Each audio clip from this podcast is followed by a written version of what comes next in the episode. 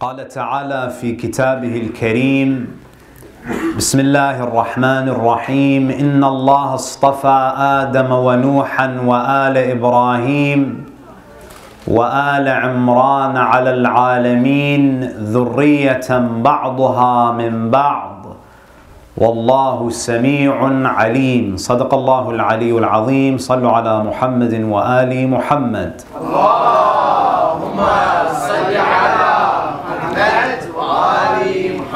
Assalamu alaikum, dear brothers and sisters, wa rahmatullahi wa barakatuh.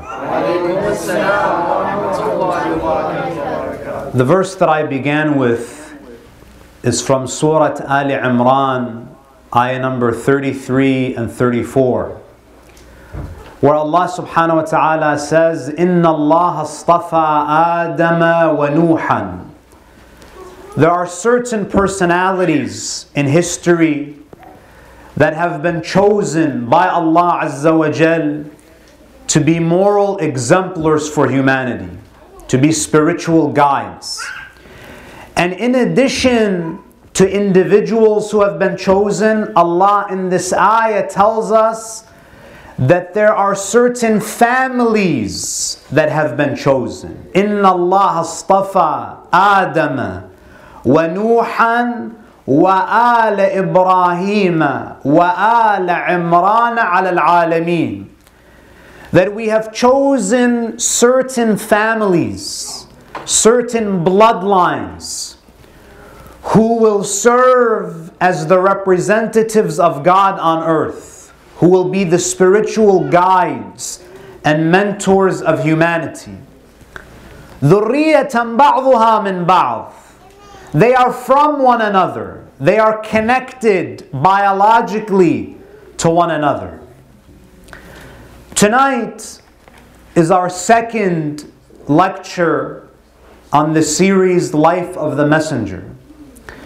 Now, in order for us to understand who Muhammad ibn Abdullah is, sallallahu alaihi wa we have to understand the family that he comes from. So, tonight I want to spend some time speaking about the noble ancestors of the Prophet, the family tree, because to understand who someone is, you have to have an idea of where they lived, when they lived, and the family that they hail from. In Nahjul Balagha, أمير المؤمنين صلوات الله عليه لا بصلوا على محمد وآل محمد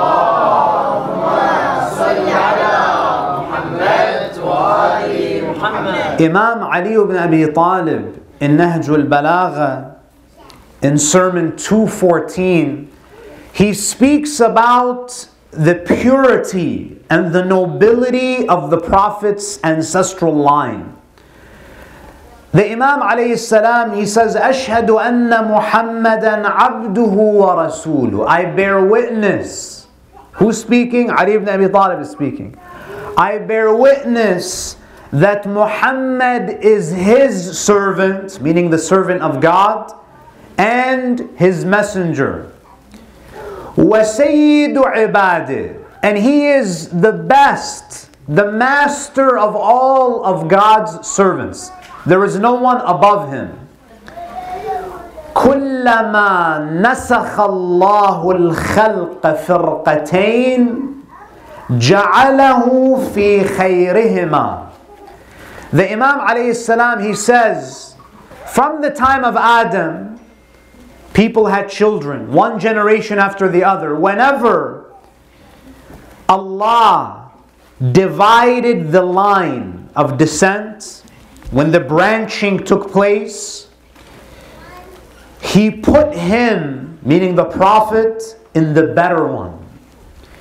Meaning, if you look at the Prophet's fathers, grandfathers, great grandfathers, his mother, grandmother, great grandmother, there is no one who has a more noble family line than the Holy Prophet. The Imam says, whenever Allah divided the line, He made sure that Rasulullah would come from the more noble ancestors. Now, when you look at the history of prophets, Allah subhanahu wa ta'ala has sent, according to some ahadith, 124,000 prophets, sent at different times to different communities, speaking different languages. We also have some narrations that say there are a handful of prophets who are Arab, who are Arabs. For example, Prophet Hud, Nabi Hud alayhi salam, who was, who was sent to the community of Ad. He was an Arab, an ancient Arab. Nabi Salih alayhi salam, who was sent to Thamud. He was an Arab. So we have this misconception that the Arabs are from the descendants of Ismail, and there were no Arabs before Ismail. This is incorrect. Hud was an Arabian prophet. Salih was an Arabian prophet. Shu'aib, Shu'aib, who was living during the time of Musa alayhi salam, he was an Arab. He was the father-in-law of Musa. He was an Arabian prophet. And undoubtedly the most noble of all of the Arabian prophets and all prophets is Muhammad ibn Abdullah sallallahu alayhi wa So the holy prophet is Arabi. He is an Arab. Now in order to understand the prophet's ancestors, we have to understand some of the basics of the history of the Arabs. Because the Prophet's ancestors will play an important role in his life. So if you look at the Arabs, historians have divided the Arabs into two major groups, two broad categories. The first is Al-Arab al-Ba'ida. Al-Arab al-Ba'ida means the extinct Arabs. These are the Arabs of Ad, the people of Ad, who, who Nabi Hud was sent to. They were destroyed. They don't exist anymore. The people of Thamud, Ad, Thamud, these ancient Arabian civilizations, they are known as Al-Arab al-Ba'ida the extinct Arabs, because they don't exist today. Allah mentions them in the Quran, He sent prophets to them, they rebelled, and they were punished for their rebelliousness and their iniquities. So they were wiped out. They're extinct. So these are, this is the first group, Al-Arab al-Ba'ida, the extinct Arabs. And then naturally, the second group is what? Al-Arabul Baqiya. The remaining Arabs. It seems that there may have been some from these communities who survived, maybe a one or two of them, and they continued to procreate. So you have Al-Arabul Baqiya, the remaining Arabs. These remaining Arabs, and I want you to follow this, and I'll go very slow so we can understand this. And you'll see when we speak about the life of the Prophet, why it's important to know these facts about the Arabs. So the remaining Arabs, we can divide them into two subgroups. You have Al-Arab al-Ariba, the pure Arabs, and then you have Al-Arabul Musta'riba, the Arabicized Arabs. Now what does this mean? So you have the extinct Arabs, they don't exist anymore, they were destroyed, their civilizations are mentioned in the Quran, they're gone. Then you have Al-Arabul Baqiya, the remaining Arabs. And we said they are two groups from among the remaining ones Al-Arab al-Ariba, the pure Arabs, And then you have Al-Arab al-Musta'riba, who were Arabicized, meaning they acquired and they learned Arabic. Now what does this mean? Al-Arab al-Ariba, the pure Arabs, are known as Qahtani Arabs. Any Arab today, you are either Qahtani, meaning you're pure, the original Arab, or you are Adnani. Adnani Arabs are the Arabicized Arabs, Al-Musta'riba. Now, Al-Arab al-Ariba, the pure Arabs, they're known as Qahtani. Qahtan was a person who lived, we don't know exactly when he lived, but he lived between the time of Nuh and Ibrahim, somewhere in that time. And he had a son named Ya'rub, which is why some say this language is called Arabi, and these are the Arab. Qahtan has this son, Ya'rub, and they say he's probably a survivor, his descendants are from those extinct Arabs. He happened to survive, his ancestors. So these are the Qahtani Arabs, the pure Arabs who lived before the time of Ibrahim. And then you have the Arabicized Arabs, Al Arab al Musta'ariba, known as the Adnani Arabs. Now, who are the Adnani Arabs? Because Rasulullah sallallahu alayhi wa alayhi, la nusallu ala Muhammad wa alayhi Muhammad.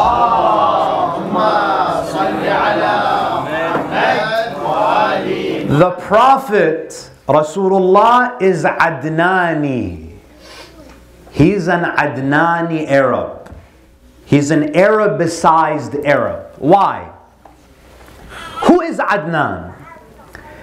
In the Quran, Allah subhanahu wa ta'ala tells us about Ibrahim. There are many ayat in the Quran that speak about Ibrahim.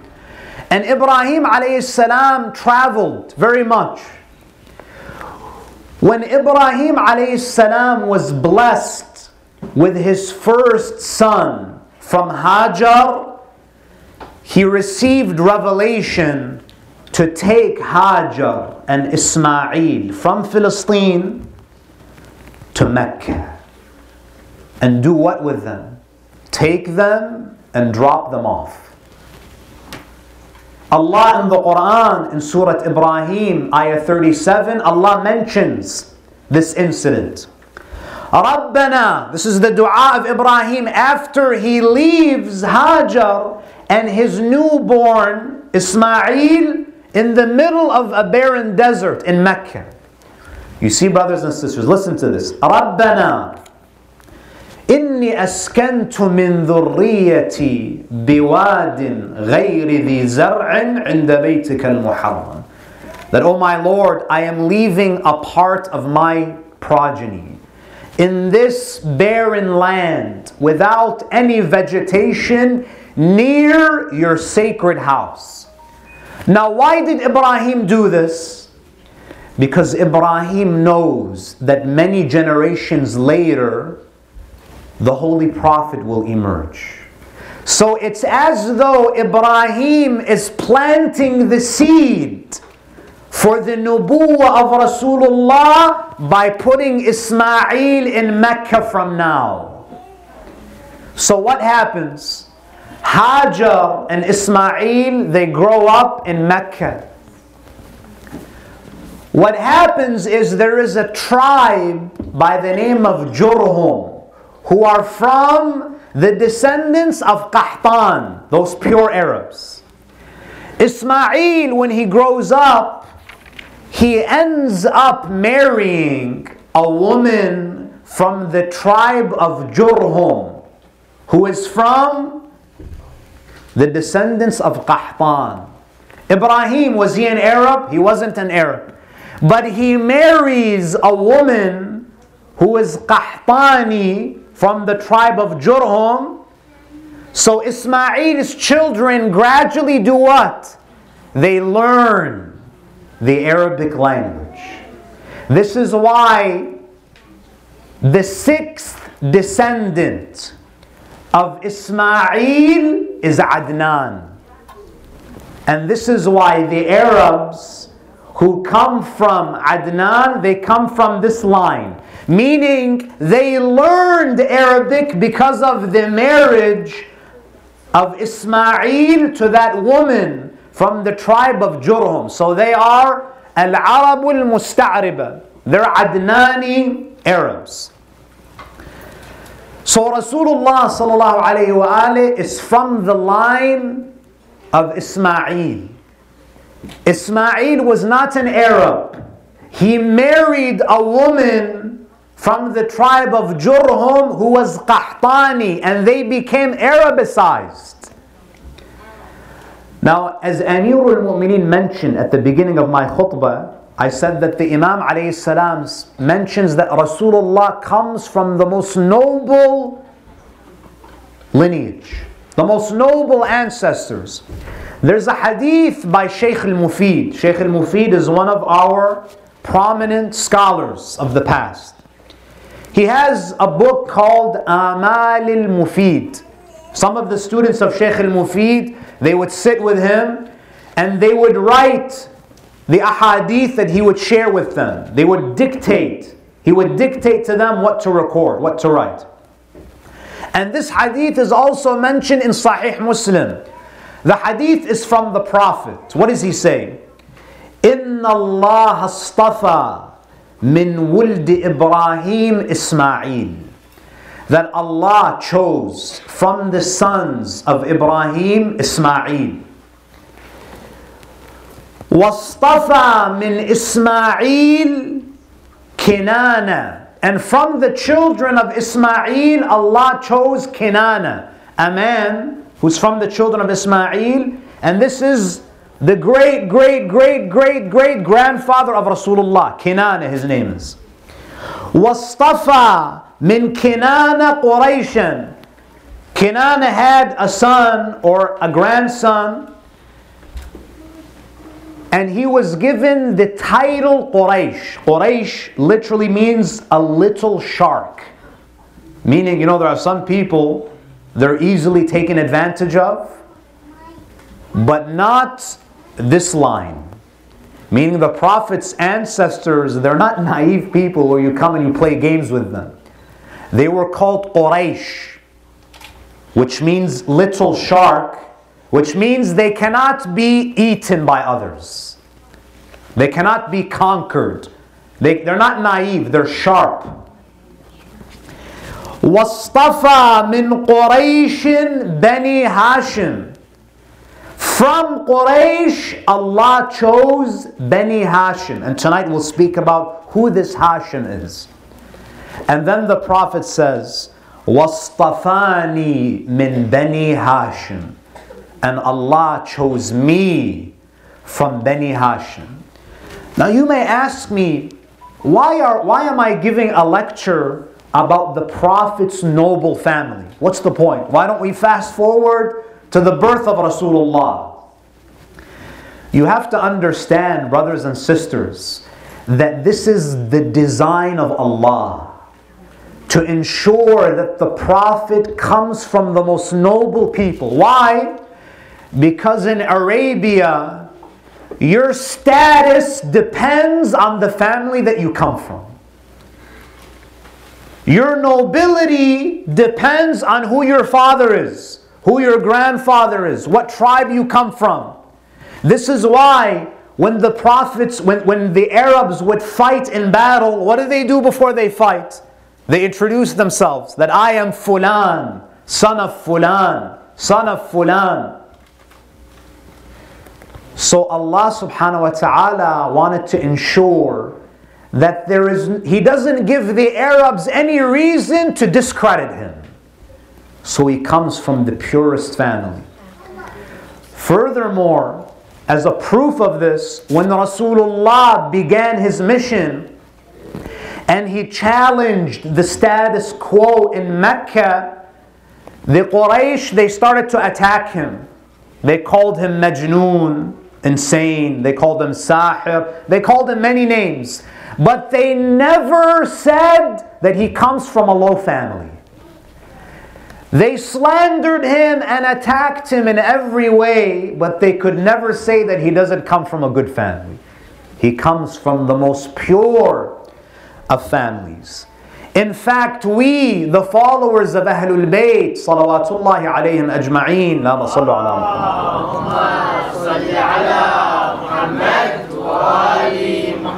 We believe that all of the Prophet's ancestors, his fathers, grandfathers, great grandfathers, mothers, great grandmothers, all the way to Adam, all of them are muwahideen. They are pure. They are monotheists. Not only that, Al-Allama al-Majlisi, who's one of our prominent ulama, who's the author of Bihar al-Anwar, what does he say? Allama al Majlisi says not only are they monotheists and believers, بل كانوا that they were the most truthful of people, the most honorable, إما أنبياء مرسلين أو أوصياء معصومين. Allama al-Majlisi says, all of the Prophet's ancestors until Adam, they're either prophets or they are infallible successors of prophets. And then he says, Now you may ask, you know, if you look at Abd Manaf, all of the prophets, some of them, they never, they don't, they don't seem like they're prophets. They never said that we're prophets or we're awsiyah. They never invited people towards Tawheed.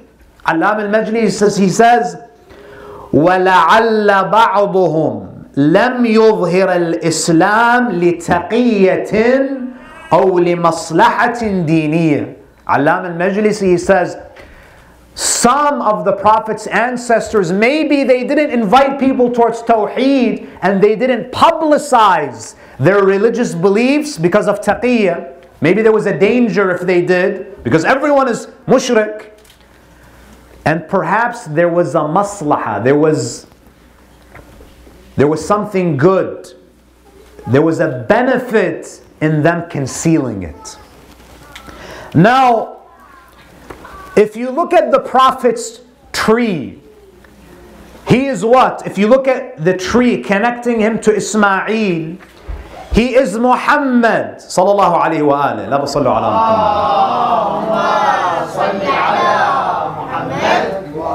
He is Muhammad, son of Abdullah, son of Abdul Muttalib, son of Hashim, son of Abd Manaf, son of Qusay, son, son of Kilab, son of Murrah, the son of Ka'ab, the son of Lu'ay, the son of Ghalib, the son of Fihr, the son of Malik, the son of Nadr, who was given the title Quraysh, the son of Kinana, the son of Adnan, we said Adnani Arab, the son of Ismail. Allama al-Majlisi says all of them, they are either Anbiya or they're Awsiya. Now, why do we take this position? Because if you go, Sunni Islam tells you they're mushrikeen.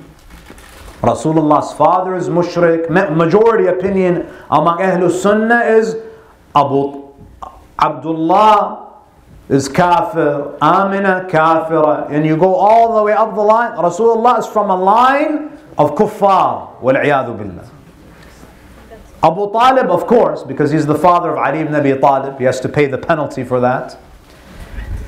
There's a hadith from the Prophet where he says, لم يزل ينقلني الله من أصلاب الطاهرين إلى أرحام المطهرات Allah continually transferred me from the loins of the pure ones to the wombs of the purified ones حتى أخرجني في عالمكم until I came to this world ولم يدنسني بدنس الجاهلية The Prophet says Allah never polluted me with the stain of ignorance.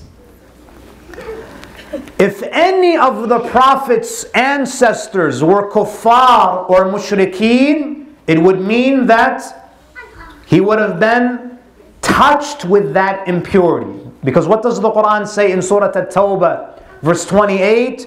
إِنَّمَا الْمُشْرِكُونَ نَجَسٌ That the polytheists are impure. Rasulullah says, the loins and the wombs that I came from, they are all pure. So we understand that they were not mushrikeen.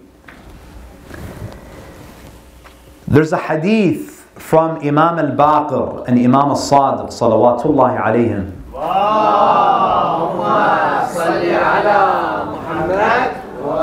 Where they say, لم يزل ينقل. They're speaking about their grandfather, the Prophet. لم يزل ينقل. من صلب نبي. This is why Allam al-Majlisi believes this. Imam al-Baqir, Imam al-Sadiq, he says the Holy Prophet was continuously transferred from the loins of prophets from prophet to prophet ولا يجب أن يكونوا أنبياء مبعوثين Imam al-Baqir, Imam al-Sadiq, he says it's not necessary for prophets to be sent to people. There are some prophets, they're prophets for themselves. They're not given the duty to go and guide a specific group of people. فلعل أكثرهم كان نبيا لنفسه أو لبيته. There are some prophets who are prophets for themselves or they're prophets for their families. This is their responsibility. Meaning Allah has not put the obligation of guiding an entire nation on their shoulders. Imam al-Baqir, Imam al-Sadiq, they're saying that many of them could have been prophets for their own families. Now, when you look at the Quran, there is another piece of evidence because when you have discussions with other schools, they'll tell you that Rasulullah's ancestors are kuffar, they're mushrikeen. There's an ayah in the Quran, and this is the beauty of the madhab of Ahlul Bayt, that all of the beliefs can be traced back to the Quran. Ibrahim and Ismail, when they built the Kaaba, they made a dua. And we know that the du'as of prophets are answered. They're mustajab. What does Ibrahim and Ismail pray for? وَجْعَلْنَا مُسْلِمَيْنِ لَكَ Oh Allah, make us Muslims, make us submissive to you. وَمِن ذُرِّيَّتِنَا أُمَّةً مُسْلِمَةً لَكَ they asked Allah, make from our progeny a nation that is Muslim. And then Allah in Surah 43, verse 28, وَجَعَلَهَا كَلِمَةً baqiyatan fi aqibih. Meaning this tawheed, Allah made it continue in the line of Ibrahim. Which means if there is a gap and there is even a small period of time where there is no descendant of Ibrahim that is a monotheist, that means Allah didn't answer their dua. Meaning there has to be someone who's carrying the legacy of Ibrahim until the time of the Prophet. There cannot be any gap. And Ibrahim again in the Quran in Surah Ibrahim ayah number 4 رَبِّ اجْعَلْنِي مُقِيمَ الصَّلَاةِ وَمِن ذُرِّيَّتِي Oh Allah, make me establish the prayer and my progeny. Meaning, from Ibrahim until the time of the Prophet, there has to be someone from the line of Ibrahim that is establishing the prayer. Now, why is it that other schools within Islam have this belief that the Prophet's ancestors are kuffar? The reason why is they say when you look at the Quran, Allah subhanahu wa ta'ala in Surah At-Tawbah verse 114 mentions Ibrahim speaking to his father Azar and he is called an enemy of God. Allah says, وَمَا كَانَ اسْتِغْفَارُ إِبْرَاهِيمَ لِأَبِي Ibrahim was intending on making istighfar for his father Azar عن موعدة وعدها إياه فلما تبين له أنه عدو لل أنه عدو لله when it became clear to Ibrahim that Azar his father was an enemy of God تبرأ من Ibrahim denounced him إن إبراهيم لأواه حليم They say look Ibrahim is a prophet a messenger his father is called عدو لله and therefore it's not necessary for prophets to have fathers who are believers. You see the argument? So, what is the answer? The answer is that Azar is not the biological father of Ibrahim. Tarikh, according to historians and traditions, is the father of Ibrahim. Azar is who? He's the uncle of Ibrahim.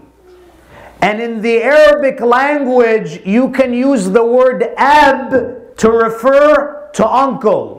The word walid refers to only the biological father.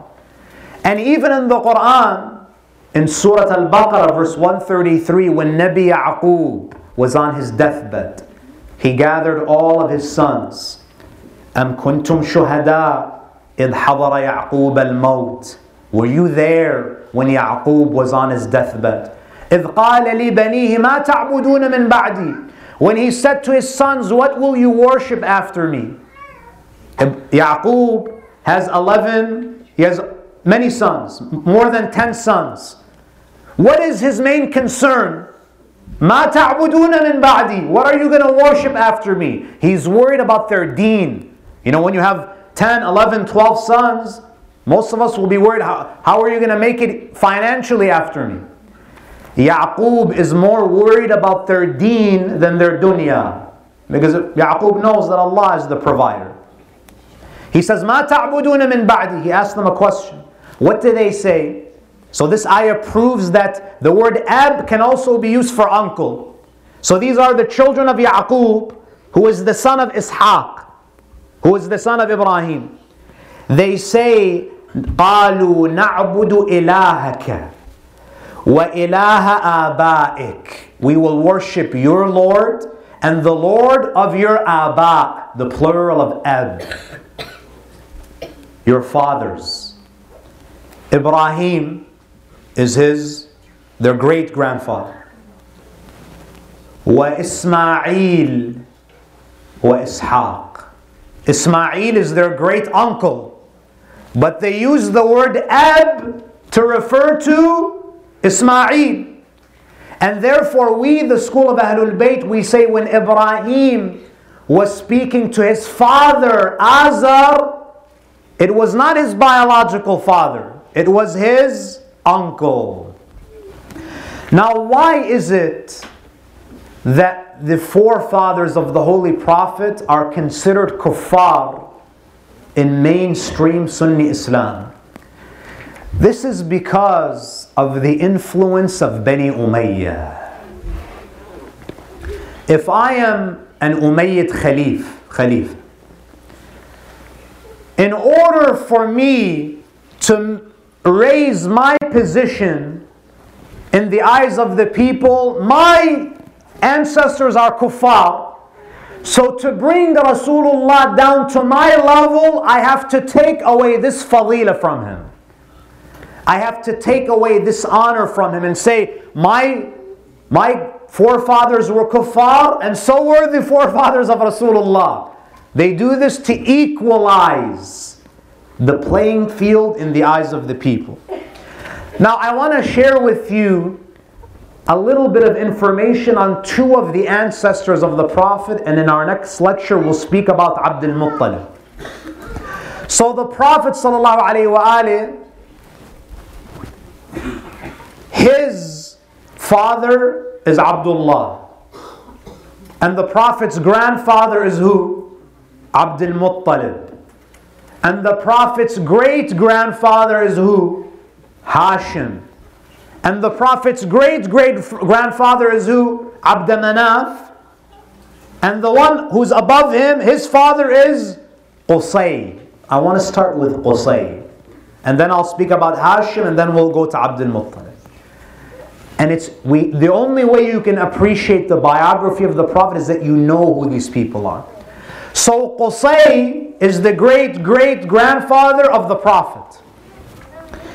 He actually rebuilt the Kaaba. You know, throughout history, the Kaaba gets destroyed, rebuilt, destroyed, rebuilt. It was rebuilt by Ibrahim, it was built by Adam, rebuilt by other prophets, rebuilt by Ibrahim, destroyed, rebuilt. Qusay, the great great grandfather of the Prophet, rebuilds the Kaaba and he's the first one to put a roof on it.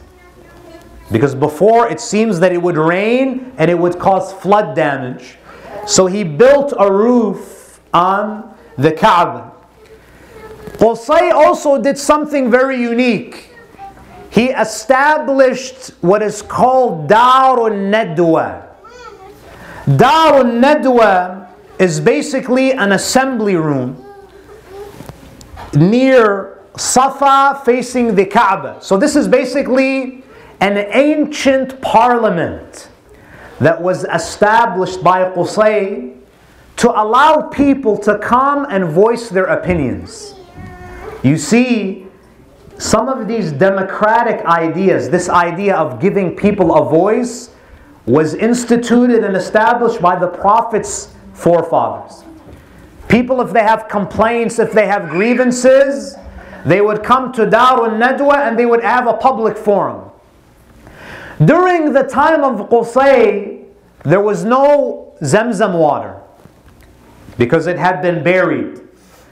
So Qusay introduced this idea to the Quraysh that people are coming to Mecca for Hajj from all around the peninsula. They are our guests and we should show them hospitality. So he's the first one that introduced the idea of giving free food and water to the Hajjaj. Because there was no Zamzam, he would delegate the responsibilities to the Quraysh. You go and bring water for the Hajjaj. You go and bring food. He assigned responsibilities to the people. He had keys to the Kaaba that he gave to certain people. So he was managing the affairs of Mecca and he introduced this idea of showing hospitality to the Hajjaj. This is the Prophet's forefathers. Now, so this is Qusay, a very noble man. So we skipped Abd Manaf and let's talk about Hashim. You know Beni Hashim? Rasulullah is from Beni Hashim. So, just to tell you, so Hashim is the great grandfather of the Prophet. So, the Prophet, his father is Abdullah. I want you to get used to these names. The Prophet's father is Abdullah. Who's the Prophet's grandfather? Abdul Muttalib. Abdul Muttalib's father is Hashim. So, this is the great grandfather of the Prophet. We know him as Hashim. But Hashim wasn't his name. His name was Amr and the word Hashim was a title given to him. What does Hashim mean? وإنما سمي هاشما لهشمه الثريد للحجاج Hashim means the breaker of bread. He was a very wealthy man, and I'll explain where he got his wealth from. When the Hajjaj used to come, he, with his own wealth, he used to feed all of the Hajjaj. He was the breaker of bread because Hashama means to grind.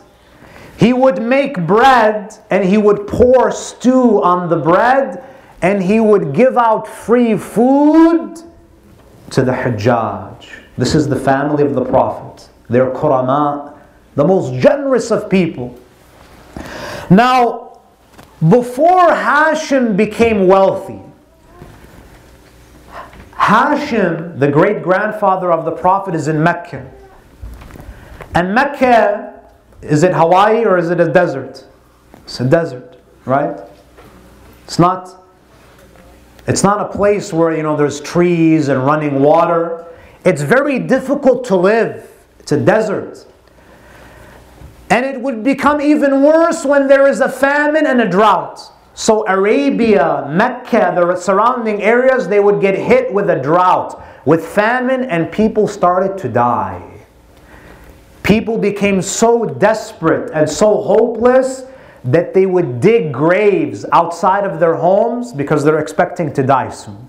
Just so they don't burden their families with digging the grave. They say, let's dig the grave now, so when we die of starvation, they just throw us in the hole. So Hashim, he saw the poverty in Mecca, and he says that I have to do something. And he came up with a genius idea. He says that people around the region are coming to us. They're coming for the pilgrimage, for the Hajj. Why don't we open up a market and we sell merchandise that they need? We have the customers, they're already coming. So, what does he do? He establishes the two annual trading expeditions رحلة الشتاء والصيف he organizes and builds the infrastructure for the trading expedition in the summer to Syria and the trading expedition in the winter time to Yemen. Why Yemen and why Syria? Because when he went to Syria, Hashim recognized that in Syria we can get Persian goods and Roman goods, some of the best silk came from Persia. You know, in the Quran it mentions istabrak, as Allah uses it to describe the clothes of the people of Jannah. Istabrak is a word that has Persian roots. And the reason why the Arabs knew about the silk of the Persians is because of this Rihlat al-Sayf by Hashim. And then in Yemen, Hashim recognized that in Yemen, because of the location of Yemen, we can bring merchandise from Africa and from India, the Indian spices and all of the goods from Africa. So these two trading routes Allah mentions it in the Quran. لإلاف قريش إلافهم رحلة الشتاء والصيف. رحلة الشتاء والصيف was instituted by who? Hashim, the great grandfather of the Prophet. So Hashim actually saved the Arab. He saved Quraysh from starvation. And he became one of the wealthiest men in Arabia. Can you imagine how much wealth you have to have that you feed, you alone, one person, feeds all of the Hajjaj, and you become known as Hashim, the breaker of bread. So he became extremely wealthy. What happens when you become wealthy? You get a lot of haters, right? When you have money, what happens? The eyes start to look at you with jealousy. Hashim had a brother by the name of Abd Shams who had a son or he had an adopted son by the name of Umayyah. Abd Shams. That's why Abu Sufyan, when Uthman becomes the Khalifa, what does he say? تلقفوها يا بني عبد شمس. Abd Shams becomes jealous of the wealth of Hashim. Umayyah, his adopted son or his son, also becomes jealous of his uncle. And this is where the animosity between Bani Hashim and Bani Umayyah began. You think it was with Rasulullah? You think it was Karbala? It goes back to Hashim and Abd Shams and his adopted son or his son Umayyah. And we'll conclude here and inshallah we'll continue on our next session. Hashim had many wives. One of his wives was from Yathrib, which is the ancient name for the city of Medina. And subhanAllah, brothers and sisters, when you look at the way that Allah plans, Rasulullah's great grandmother is from Medina. When the Arabs tried to assassinate Rasulullah in Mecca, where does he go? He goes to the home of his great grandmother.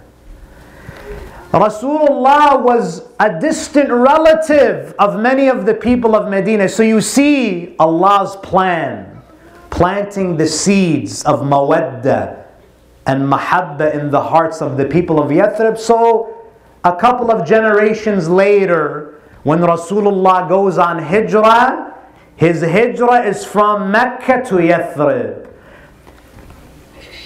So Hashim marries this woman from Yathrib. They have a child by the name of Shayba, which is the actual name of Abdul Muttalib. Now the question is, why did he become Abdul Muttalib? We'll answer that inshallah in our next session. وصلى الله على سيدنا ونبينا محمد وعلى أهل بيته الطيبين الطاهرين